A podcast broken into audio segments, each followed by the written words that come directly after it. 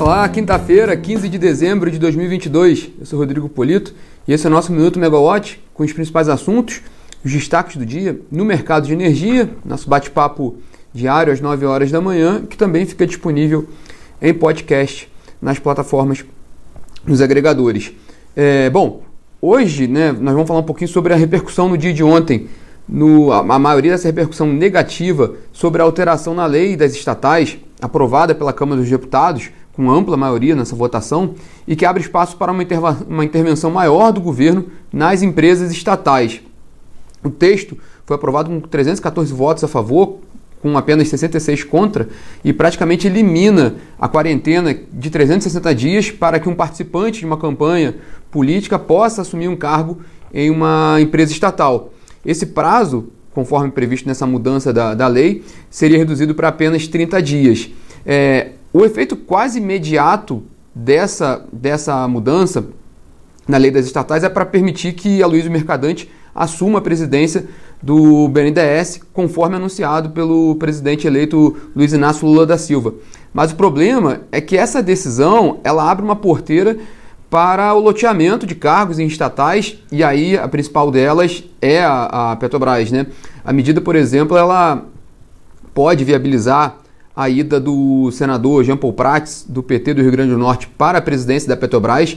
Ele é, ele é senador pelo, pelo, pelo Rio Grande do Norte, consultor, especialista na área de, de energia, de petróleo e gás, mas que teve uma participação relevante na campanha do, do presidente Luiz Inácio Lula da Silva e por isso ele não poderia não poderia participar, assumir um cargo estatal Agora, esse nem é o, o, pior caso, porque o Jean Paul Prats ele tem de fato uma origem técnica, né? então ele teria até, por exemplo, na parte, naquela parte de, de, de análise de currículo, que é previsto também na lei das, das estatais, ele preencheria pelo, pelo seu conhecimento do setor. Mas abre espaço, é, essa mudança na lei abre espaço para qualquer nome de interesse de governo nas estatais, como até é lembrado aqui um dos casos aqui da, dos ouvintes, mudanças ali, indicações políticas, por exemplo, a indicação de Dilma Rousseff, né? Enfim, é, e, essas, e outra coisa que também chama um pouco de atenção nesse momento é que essa possibilidade de, de, negociações de cargos em estatais, no momento em que o governo tem uma negociação importante no Congresso com relação à PEC da transição, como é que o governo está definindo ali a possibilidade de, de, de lidar com as contas públicas no ano de 2023. Então ele precisa de apoio para aprovar a PEC, enquanto e vai ter como moeda de troca, se a lei das estatais passar também no Senado, vai ter como moeda de troca a indicação em, em empresas estatais.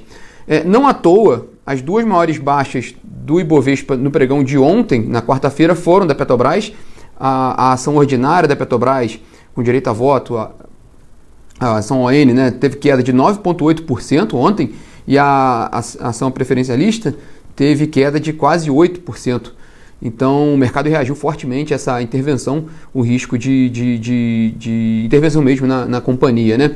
Bom, o Instituto Brasileiro de Petróleo e Gás, o IBP, publicou uma nota manifestando preocupação com relação às mudanças na lei das estatais, lembrando que a lei prevê que as, as indicações de estatais sigam rigorosos critérios técnicos e o IBP ainda classificou que essa mudança na legislação deveria ser precedida de uma ampla discussão com a sociedade. O IBP até foi bem interessante nessa colocação, é, sinalizando que é possível haver mudanças em leis. Né? Não é, foi publicada a lei, mas ela não precisa ser permanente. Isso pode ser discutido e pode ser pode ser alterado, desde que de fato haja discussão, haja um, um amplo estudo sobre o que está sendo proposto.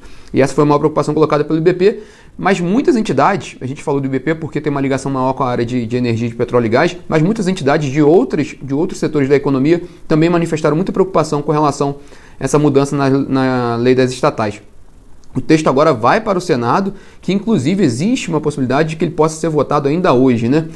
É, e a gente vai acompanhar de perto o dia no Senado hoje, porque, por falar em Senado, né, acabou que as votações que estavam previstas para o dia de ontem não foram realizadas no plenário do Senado. Ontem o dia acabou sendo muito marcado pela despedida de alguns senadores que vão, deixar, vão sair, cujo mandato termina em fevereiro do ano que vem, é, entre eles o ex-presidente Fernando Collor, mas também a Simone Tebet, que foi candidata a presidente esse ano e, e apoiou o Lula no segundo turno e deve assumir algum cargo no novo governo também. Mas o fato é que a pauta de ontem passou para o dia de hoje e os senadores vão deliberar alguns assuntos hoje. O que foi interessante é o que estava previsto para ser votado ontem no Senado era o projeto de lei 2703, que trata ali da, da extensão né, da data de corte ali para, para os projetos de geração distribuída terem acesso às regras atuais com, com benefícios até 2045 e também algumas mudanças relativas às PCHs, né, as pequenas centrais hidrelétricas. A gente já falou bastante sobre esse, esse, esse projeto, então, tanto na plataforma megawatt.energy quanto no, nos minutos, né, no, no, em alguns dos episódios do Minuto Megawatt, a gente explicou bastante esse projeto de lei. O fato é que ele foi retirado da pauta, então ele não está previsto nesse momento na pauta de votação do plenário do Senado desta quinta-feira. É, bom, depende muito também da, da, da, de acordo de líderes, também de quando ele pode ser pautado novamente. É, ele recebeu muitas críticas nos últimos dias é, no setor elétrico. as, as, principais associações do setor foram muito contrárias à votação desse projeto de lei, pelos impactos que ele pode trazer para o, o, o mercado de energia né, e o custo da energia. É, mas só para fechar esse ponto do PL, do PL da extensão da geração distribuída, como também do, do da lei das estatais, é, o, o, prazo ali para votação de projetos no Congresso esse ano termina na semana que vem. Né? O, o, recesso parlamentar começa no dia 23 de dezembro, então qualquer coisa que precisa ser aprovada ainda este ano ficaria até o, o meados da semana que vem. Então o tempo também está ficando mais, mais apertado ali para a aprovação desses projetos. É, além do, do, do, PL 273, outro tema que tem mobilizado, gerando uma, uma mobilização grande no mercado de energia elétrica, é a proposta da Câmara de Comercialização de Energia Elétrica, da CCE, de, re, de fazer o rateio dos débitos pendentes do GSF, que somam cerca de um bilhão de reais. A gente falou semana passada e falou também no início dessa semana sobre a última liquidação no mercado de curto prazo da CCE. A CCE apresentou essa proposta para a ANEEL de um rateio entre todos os agentes para lidar com essa, com essa, com essa dívida do, do GSF. Ontem foi a vez do Fórum das Associações do Setor Elétrico, FASE, enviar uma correspondência para a ANEEL questionando essa proposta e o próprio o, o, o, gerou muita crítica, né? Não, bom, agora o FASE já, já, já, já teve uma gerou uma a, a proposta, a, o posicionamento do FASE, perdão, tem a assinatura de um número grande de associações é, mas já havia, a Bracel já tinha feito uma, um manifesto antes contra essa proposta da CCE. No início dessa semana, o Rui Altieri, presidente do Conselho da CCE, em encontro com a imprensa, colocou seu ponto de vista sobre essa, sobre essa questão. Ele disse que a CCE via algumas alternativas para lidar com essa, com essa questão do GSF e que uma delas era esse rateio que, que na ocasião o CCE julgou ser a mais adequada para apresentar a ANEEL, mas ele lembrou um ponto importante, que, que isso ainda é, é passível de consulta pública na ANEEL, então vai ter, vai ter uma discussão importante sobre o GSF.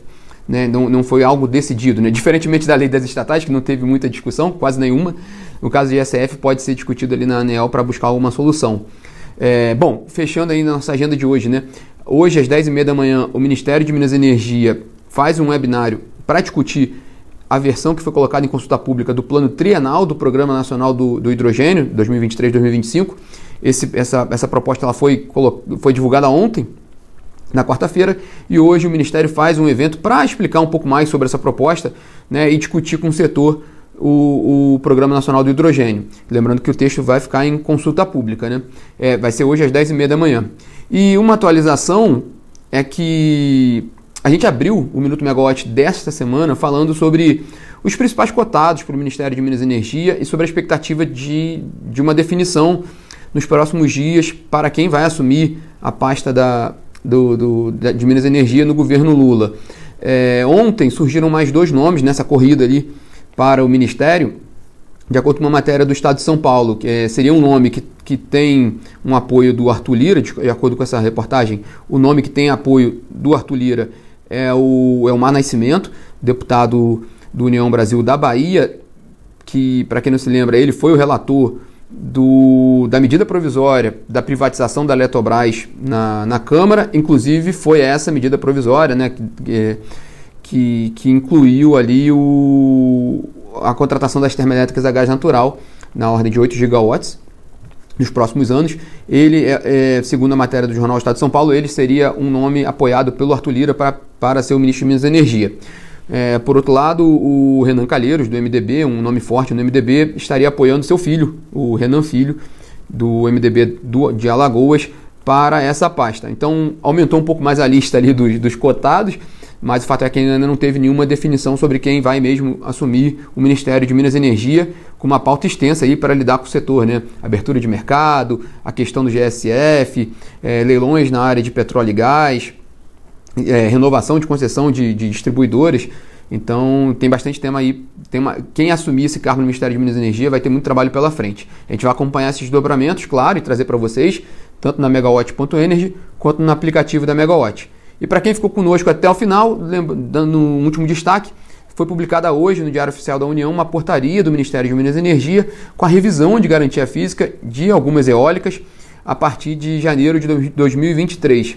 Então fica também essa última informação para fechar nosso boletim dessa quinta-feira. E amanhã a gente está de volta aqui, dia 16, amanhã, que vai ser o último minuto desse ano. Tchau, tchau, pessoal.